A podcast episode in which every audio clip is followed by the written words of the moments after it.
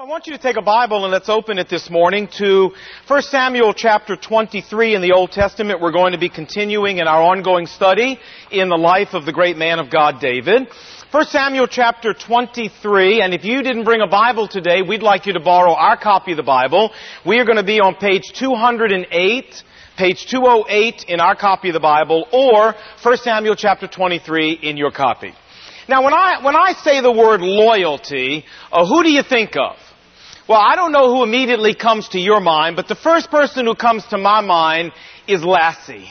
I mean, Lassie is the most loyal person in the whole world, right? I mean, you, you, you can, you can hurt her, you can lose her, you can do things to her that she doesn't understand, you can create a new crisis for her every single week for television, and it doesn't matter. Lassie is always loyal, she always returns devotion and fidelity to you. Wouldn't it be wonderful if our world were full of people like Lassie? Wouldn't that be wonderful? But we know it isn't. We know our world is full of people like Benedict Arnold and Tonya Harding. And that loyalty runs very shallow in this world. And so today, we want to talk about loyalty. And the reason we want to talk about it is because in the passage before us today, David also learns the lesson the hard way that people's loyalty runs very shallow. We want to look at his experience. And then what we want to do is translate it into the 20th century and say, okay, well, so what difference does this make to our lives? This issue of loyalty as Christians in the 20th century. It makes a huge difference. We want to talk about it. Well, anyway, let's begin back here in 1 Samuel 23. A little bit of background. David is leading a small group of malcontents hiding out in the desert from King Saul who's trying to kill him. And that's where he is as we pick up the story. Verse 1. And when David was told, look, the Philistines are fighting against Keilah. Keilah was a little city just southwest of Jerusalem. When the Philistines were fighting and were looting the threshing floors there, he inquired of the Lord, saying, Lord, shall I go and attack these Philistines? And the Lord answered him and said, Go, attack the Philistines and save this little town of Keilah. Now, threshing floors were big open areas where people would bring grain when they first harvested it. And then what they do is they would crack the kernels there and they would separate the outer husk from the usable wheat or the barley or whatever it happened to be and they would pile up the usable grain for then, you know, then to use. And, and what was happening is the Philistines were waiting until the people of Keilah did all the hard work and then they were sweeping down and robbing them of all the cleaned grain and taking it. So they were really endangering the, these people's very ability to survive by doing this. And David said, God, these are Jewish people. These are my people. And, and, and, and I need to go do something about this, don't I? And God said, yes, go ahead and go. Now you say, well, where was King Saul? I mean, why wasn't King Saul down there doing his kingly duty and protecting these people? Well, the answer is, Saul was so obsessed with pursuing and finding David and killing David that he wasn't even worried about doing what he was supposed to be doing. All he was worried about was David. Well, verse 3. But David's men said to him, Here in Judah we are afraid. How much more if we go to Keilah against the Philistine forces? And once again, David inquired of the Lord, and the Lord answered him and said, I want you to go to Keilah, and I am going to give the Philistines into your hands. David's men come to him and they say, David, you know what? We really have some misgivings about doing this. You say, well, what were they scared about? Well, two things. Number one, they were scared of the Philistines. I mean, there's only 600 of them, and to go face a whole Philistine army, I mean, they were scared of that. The other thing they were fa- uh, afraid of is they were afraid of King Saul. They've been hiding in caves and out in the, the remote wilderness. Now, if they go right into the heart of Israel to save this city, they're exposing themselves, and they're worried that they're very likely to find the Philistines in front of of them if they do this, and Saul right behind them and be boxed in. So they say, David, we're not sure this is a great idea, son. Well, David goes back, asks God a second time, God, do you really want me to do this? God says, yes, I do. So they go. Verse 5. And so David attacked the Philistines, and he inflicted heavy losses on them, and he saved the people of Keilah. Verse 7. And Saul was told that David had gone to Keilah. And he said, this is wonderful. God has handed him over to me. For David has imprisoned himself by entering a town with gates and bars. And so Saul called up all of his forces for battle to go down to Keilah and besiege David and his men. You understand what's happening here, don't you? Saul realized if he could move quickly, if he could surprise David, if he could catch him off guard, he could, he could find him there in the city and the city was walled and he'd have David trapped and there'd be no place for David to go. Verse 9. And David learned that Saul was going to do this. Verse 10, so David asked the Lord, he said, O Lord God of Israel, I have heard definitely that Saul plans to come to Keilah and destroy the town on account of me. Now I've got a couple questions, God. Number one, will the citizens of Keilah surrender me to him? Will they really do that? And number two, will Saul really come down the way I've heard? O Lord God of Israel, answer me, tell me. And the Lord God said, yes, Saul's coming. So David asked him again, well, will the citizens of Keilah surrender me and my men to Saul? Will they really do that? And the Lord said, they will. So David and his men, about 600 in number, left Keilah, and they kept moving from place to place, and when Saul was told that David had escaped from Keilah, he did not go there. Now, I don't know about you, but I find this turn of events to be pretty amazing, huh? I mean, here we've got these people of this little town. The Philistines are coming, they're robbing them, they're stealing their grain, they're endangering their very ability to survive. They're no doubt killing a few men and raping a few women in the process. And it wasn't King Saul who helped them. It wasn't King Saul who put his life on the line to defend them. It wasn't King Saul who put their needs ahead of his own needs to come out there and deliver them. It was David. And yet after David had done all of that for them, is it a go figure for you? I mean, it's a go figure for me that all of a sudden they would turn around and as soon as Saul wants him to, they would betray David and give him right over into Saul's hands.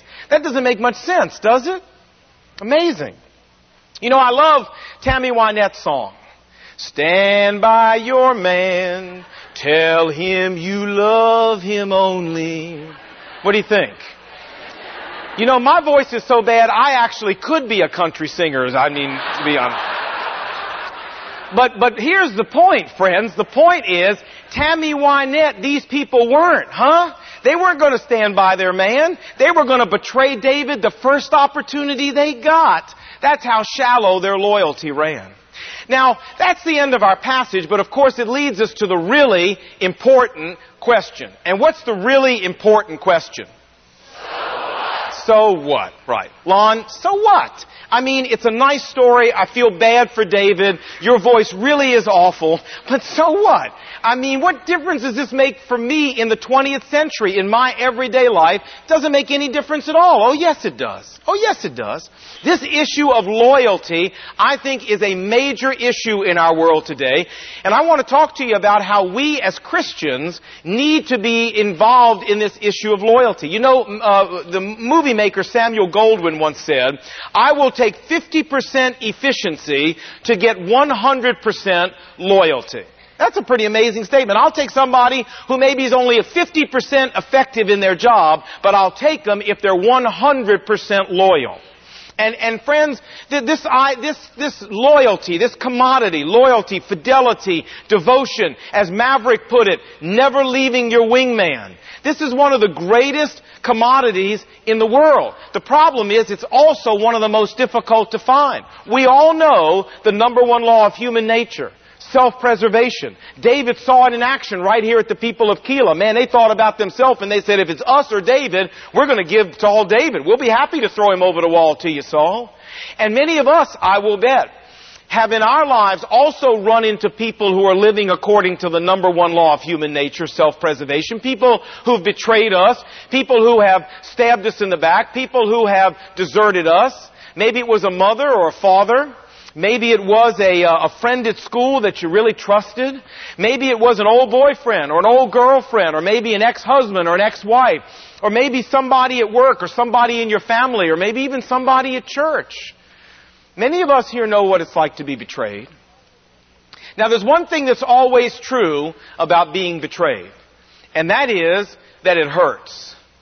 And it not only hurts when it happens, but you know, it keeps on hurting very often for a long, long time. Friends, you don't pastor a church for 18 and a half years without having some of this happen to you.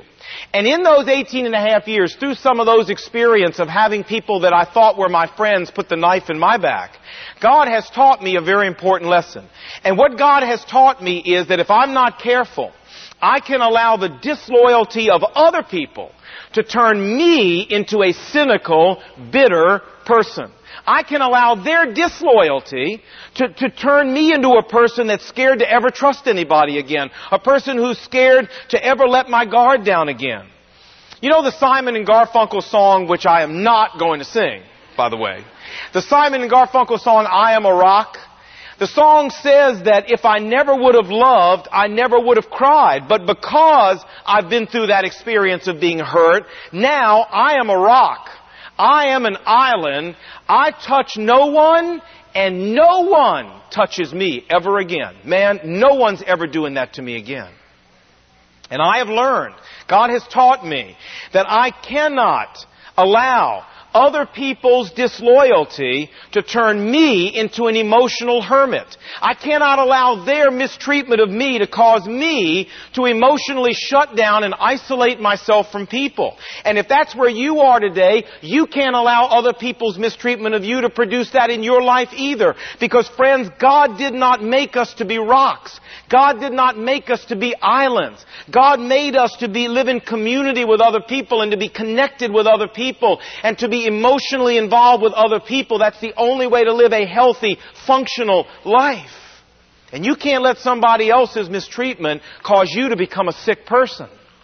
You say, well, Lon, I hear what you say, but where do I go find all these loyal friends you're talking about that I can really trust, that I, that I can let my guard down with? Well, let's agree. A couple things I want to say on that. Let's agree, first of all, that there is no human being that you and I can trust 100%. No human being. And that's why I'm so glad for what Jesus says in the Bible about himself. Would you turn with me to, to the Gospel according to John? John chapter 10. It's page 759 if you're using our copy of the Bible. Page 759, John chapter 10. Because Jesus tells us something here about loyalty that we need to know. Where can we find someone who's 100% loyal to us? Well, look what Jesus says. Verse 11, John chapter 10. Jesus said, I am the good shepherd. The good shepherd lays down his life for his sheep. Now that's a loyalty statement. The hired hand is not the shepherd. He's not the one who owns the sheep. So when he sees the wolf coming, he abandons the sheep. He runs away. And then the wolf attacks the flock and scatters it. The man runs away because he's a hired hand. And he doesn't really care about the sheep. But I am the good shepherd, verse 15, and I lay down my life for my sheep. Folks, this is Jesus Christ telling us that when you become a Christian and you become one of His sheep, you get in Him a person who is 100% loyal. When the wolf comes, the lion comes, the bear comes to cause problems, he doesn't take off like a hired hand. He's there for the duration, folks. And no matter what happens, he will never betray us. He will never forsake us. He will never let us down. He even said that, I will never leave you, nor will I ever forsake you. Hebrews chapter 13 verse 5. That's where we find a person 100% loyal. And may I say to you that if you're here today and you've never trusted Jesus Christ as your personal Savior, that what you get when you get a personal relationship with Jesus is you don't just get forgiveness of sin and you don't just get a ticket into heaven. You do get those things. But more than that, you get resources to help you live this life. And one of the things that every one of us needs to live a good and healthy life is we need to know that somebody is going to be loyal to us 100% of the time, no matter matter what comes our way, someone's going to stick with us, and Jesus says, I'm that someone. I'll be your good shepherd, and if necessary, I'll lay down my life for you, but I don't take off and run when the trouble starts. You can count on me. Something for you to think about. Jesus wants to be that in your life if you'll give him a chance. You say, well, Lon, I'm a Christian and I understand what you're saying and I know that I can trust God to be 100% loyal, but you just said that I also need people, right? I need people in whom I can trust, people in whom I can confide, people in, with whom I can let down my guard, right? Well, Lon, how do I find these people? Do you remember the old uh, soap commercial for Ivory soap? That Ivory soap is 99 and 44 one hundredths percent pure? Well, folks, you will not be able to ever find a person who is 100% loyal in every situation that you can trust because we're all just people. But there are people out there who are 99 and 44, 100% trustworthy. There are ivory soap people out there. You say, well, Lon, how do I find these people? How do I identify these people so I know who to let my guard down with and who not to? Good question. You know, I have people who come up all the time and say to me, Lon, we love this church. This is a wonderful church. We're so glad to be here. You're the best thing since sliced bread, and this is the best thing since the early church. And they just are so glowing, and, were, and, and, and you know, and I try to be gracious, and I say thank you very much. It's very nice of you to say that. But do you want to know what I'm really thinking? You want to know what I'm really thinking? What I'm really thinking as I listen to them go on about this is, okay, let's see where you are in five years. Let's see where you are after I make a few bonehead mistakes. And let's see where you are after I make a few bonehead bad decisions. And let's see where you are after McLean Bible Church goes through a few ups and downs. And if in five years you're still standing in the lobby saying this to me, then I'm prepared to say I believe you. You say, man, you really are a cynic, aren't you? No, I'm not a cynic. I'm a realist. And I have learned the hard way, friends, that loyalty, that it, loyalty that is true loyalty is loyalty that is tested over time. You want to know how to identify the ivory soap people in your life? Look at the people who have stood with you over time. Look at the people who have stood with you when you were at your worst. Look at the people who were loyal to you when you were at your lowest. Look at the people who had lots of opportunities to betray you and they didn't. Who had lots of opportunities to, to stab you in the back and they didn't. These are the people, the ivory soap people of the world that you can trust. And God puts them into every life. If you will look carefully at your life, they will bob to the surface in your life. They're there. Maybe it's a mom or a dad. Maybe it's a sister or a brother. Or maybe it's a husband or a wife or a friend that has just been there for you through the worst of it. Those are your ivory soap people, folks. And those are the people that you need to go to and not be a rock and not be an island. And, and, and, let them touch your life and you touch their life because you can't be a healthy human being if you don't. Those are your loyal people and they are there in your life if you look. You say, well, Lon, that's great. But you're 10 are we done? Because you're 10 minutes early. Are, are we through? Uh, no, you know better than that. You know better than that. No, not quite yet. I have one more thing I want to say to you. And that is this, that it is important that we as Christians have loyal friends. That's important. But it is more important that we as Christians be loyal friends to other people. And I want to take the last couple minutes I've got to talk to you and me about not how to have loyal friends or identify loyal friends for us, but how to be loyal friends for other people. I have three principles I want to give you if you want to be a loyal friend. And you know, when I was thinking about that, uh, that whole issue this week, I noticed something in the Bible I have never noticed before in 28 years of studying the Bible. And that is that every great man and woman of God in the Bible, I don't know if you ever thought about it, knew how to be loyal to their friends. You ever think about this? There was Joshua, who for 40 years in the wilderness was loyal to Moses, never tried to end run him, never stuck a knife in his back, never tried a cheap political move to take over, was just loyal. And then there, you, you know, there, there was uh, Abraham who was loyal to Lot. And, and then there was uh, Jonathan who was loyal to David, and there was David who was loyal to Saul. There was Ruth who was loyal to Naomi. There was the Lord Jesus himself who was loyal to Peter even after Peter betrayed him. There was Barnabas who was loyal to John Mark and loyal to Paul. And what I began to realize this week as I was studying the Bible was that knowing how to be a loyal friend seems to be an important characteristic, an important character trait that every man and woman of God needs to know how to exhibit. So how are we? How can we become loyal friends? Well, I've got three principles. Number one, if you want to be a loyal friend, number one, learn to value relationships above personal gain. Learn to value relationships above personal gain because the crisis point with regard to our loyalty to others always comes at those moments when we have an opportunity to gain something if we put the knife in them. Loyalty is never tested when everything's going along fine. The real test of loyalty is that you're offered an opportunity to gain something that you really want and all you have to do to get it is betray your friend. Now that's when loyalty is tested. And folks, the only way to be a loyal friend is to make the decision that your relationship with that other person is more important to you than any personal gain or advancement that you could possibly get by betraying them. Think of Jonathan and David. You know, Jonathan, King Saul's son. We've already talked a little bit about them. Saul kept telling Jonathan, his son, Jonathan, you are never going to be king as long as David's alive. You need to betray him. You need to turn him over to me. You need to rat on him and tell me where he is, and I'll go cut his head off, and then you can be king, and you'll have all the power and all the prestige and all the prominence that comes from being the king, but as long as David's alive, it'll never happen. Saul was right. He was absolutely right.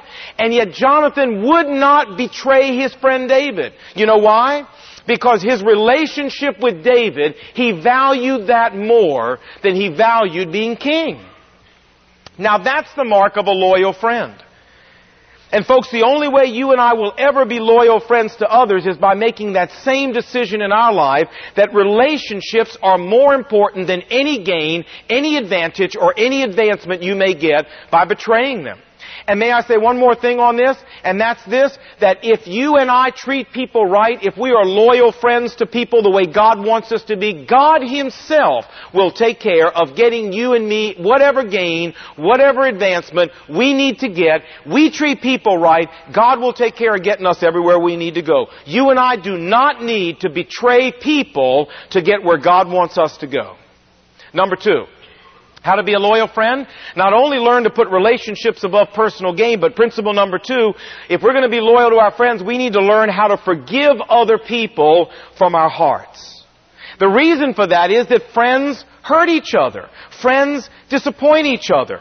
Friends let each other down. And, and the only way we can persevere over the long haul, being loyal to somebody, is to learn how to forgive those hurts from our heart. To learn how to make those hurts ancient history and to turn them into non-issues in our relationship with people. You know, I think of the great man of God, Abraham, and his snotty little nephew, Lot you know, that Abraham was the one that God called, and Lot came along as a hitchhiker, really out of the graciousness of Uncle Abraham. And he tagged around with him. Abraham became filthy rich. I don't know if you realize it, but Abraham was one of the richest men in the ancient Near East in his lifetime. And Lot simply because he was hanging around when Uncle Abraham, became rich too.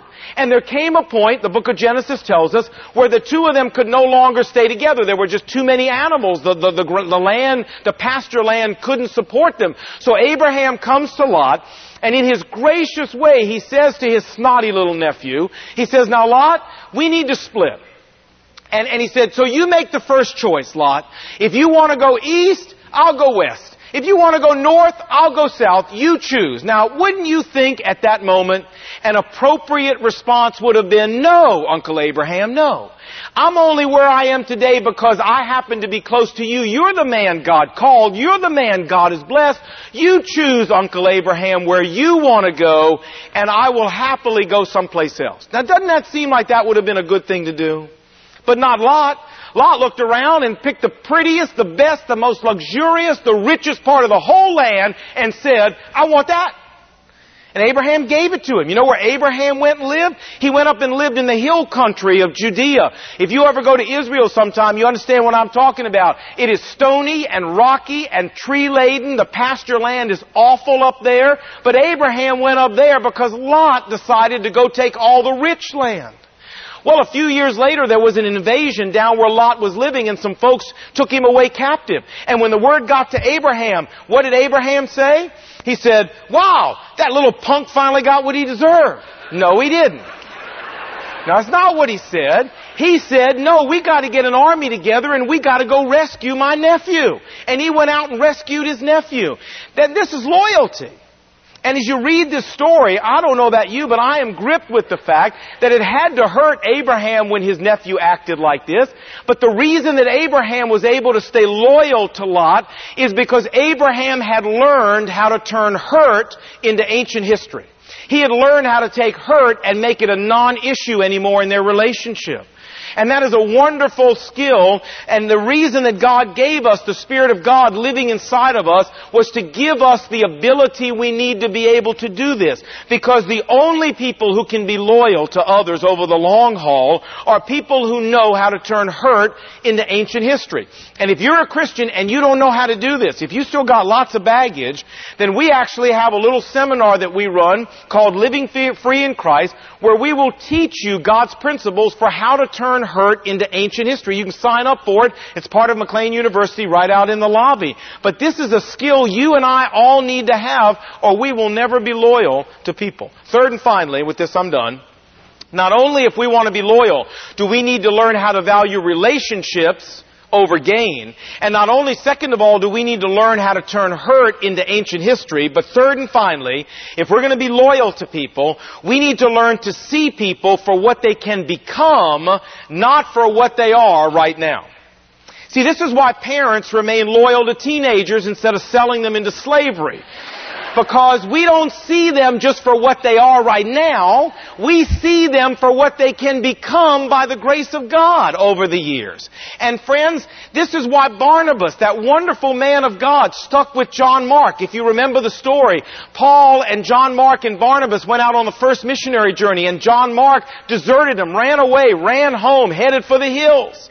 And when it came time to go on the second missionary journey, Barnabas wanted to give John Mark another chance, and Paul said, no way. Barnabas said, but Paul, you know, there's a lot of potential in this young man. You know, I mean, anybody can make a mistake. Paul, you're not perfect either. Let's give the man another chance. And Paul said, Barnabas, not gonna happen. I'm not doing it.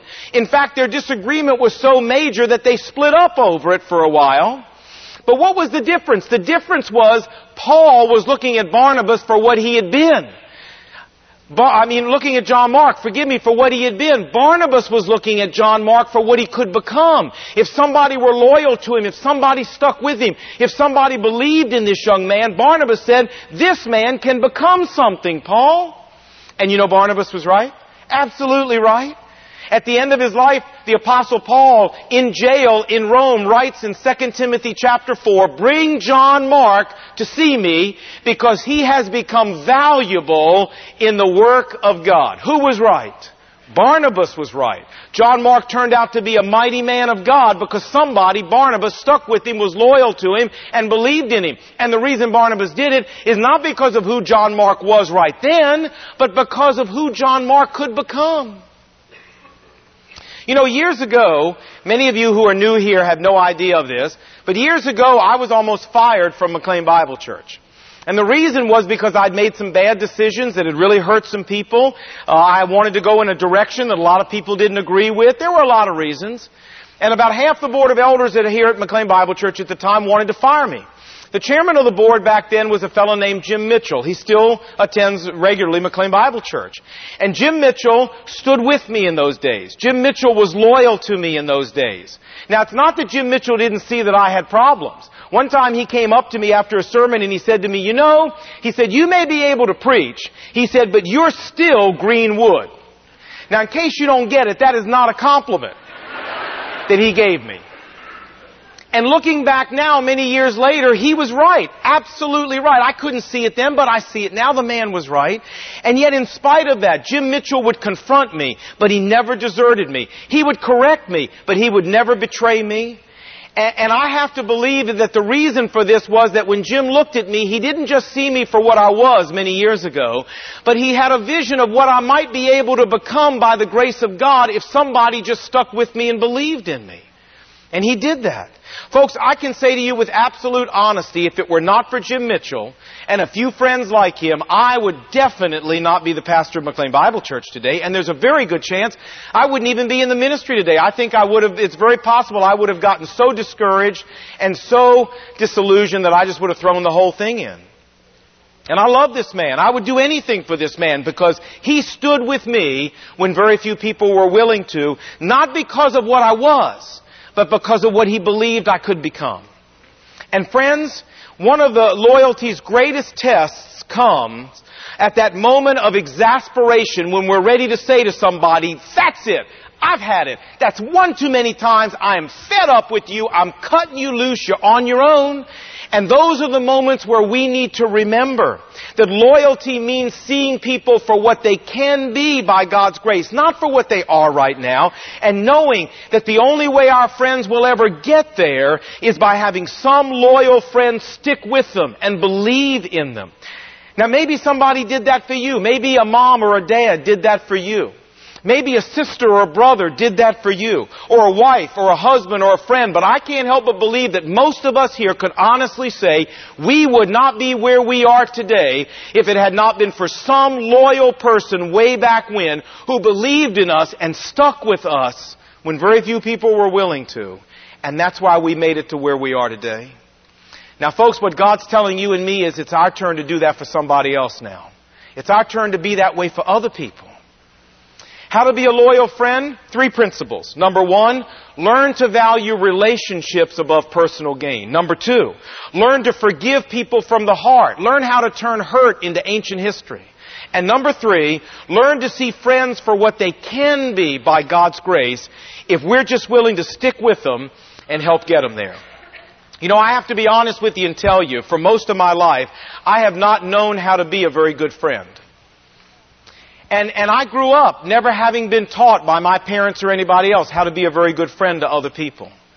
It's only in the last few years as God has helped me understand these principles and as I've begun trying to make them real in my life that I've learned how to be a friend to somebody.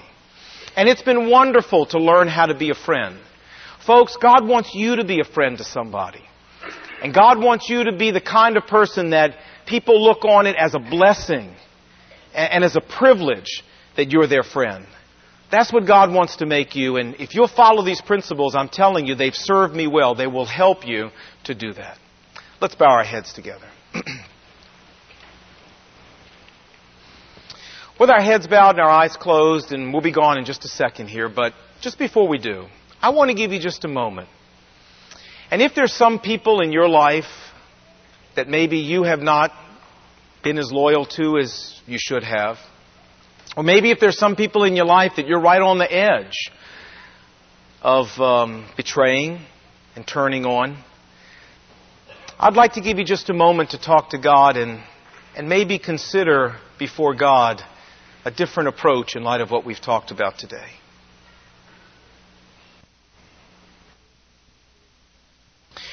Lord Jesus, we live in Washington, D.C., the home of the Washington Two Step where loyalty runs very shallow. And Lord, most of us here have been on the receiving end of knives in the back at points in our lives. I pray today that you would give us a whole new perspective on how you want to respond, us to respond to these things, a whole new perspective on this issue of loyalty. And I pray that you would grip our hearts with the fact that you want us to be loyal friends to others in such a way that people would consider it a blessing and an honor to have us as their friend. This is not just a good thing, but it's a mark of a godly man or woman. A man or woman who's seeking to follow Jesus Christ. And so my prayer is that you would take the Word of God today and that you would change us, change our relationships with our friends Make us a blessing to others in your name. And for the people we've prayed about today, Lord, if there's a need for an apology, give us the courage to go do it. If there's a need for a change in action, give us the courage to go do it. God, help us live like you want us to. We pray this in Jesus' name. Amen.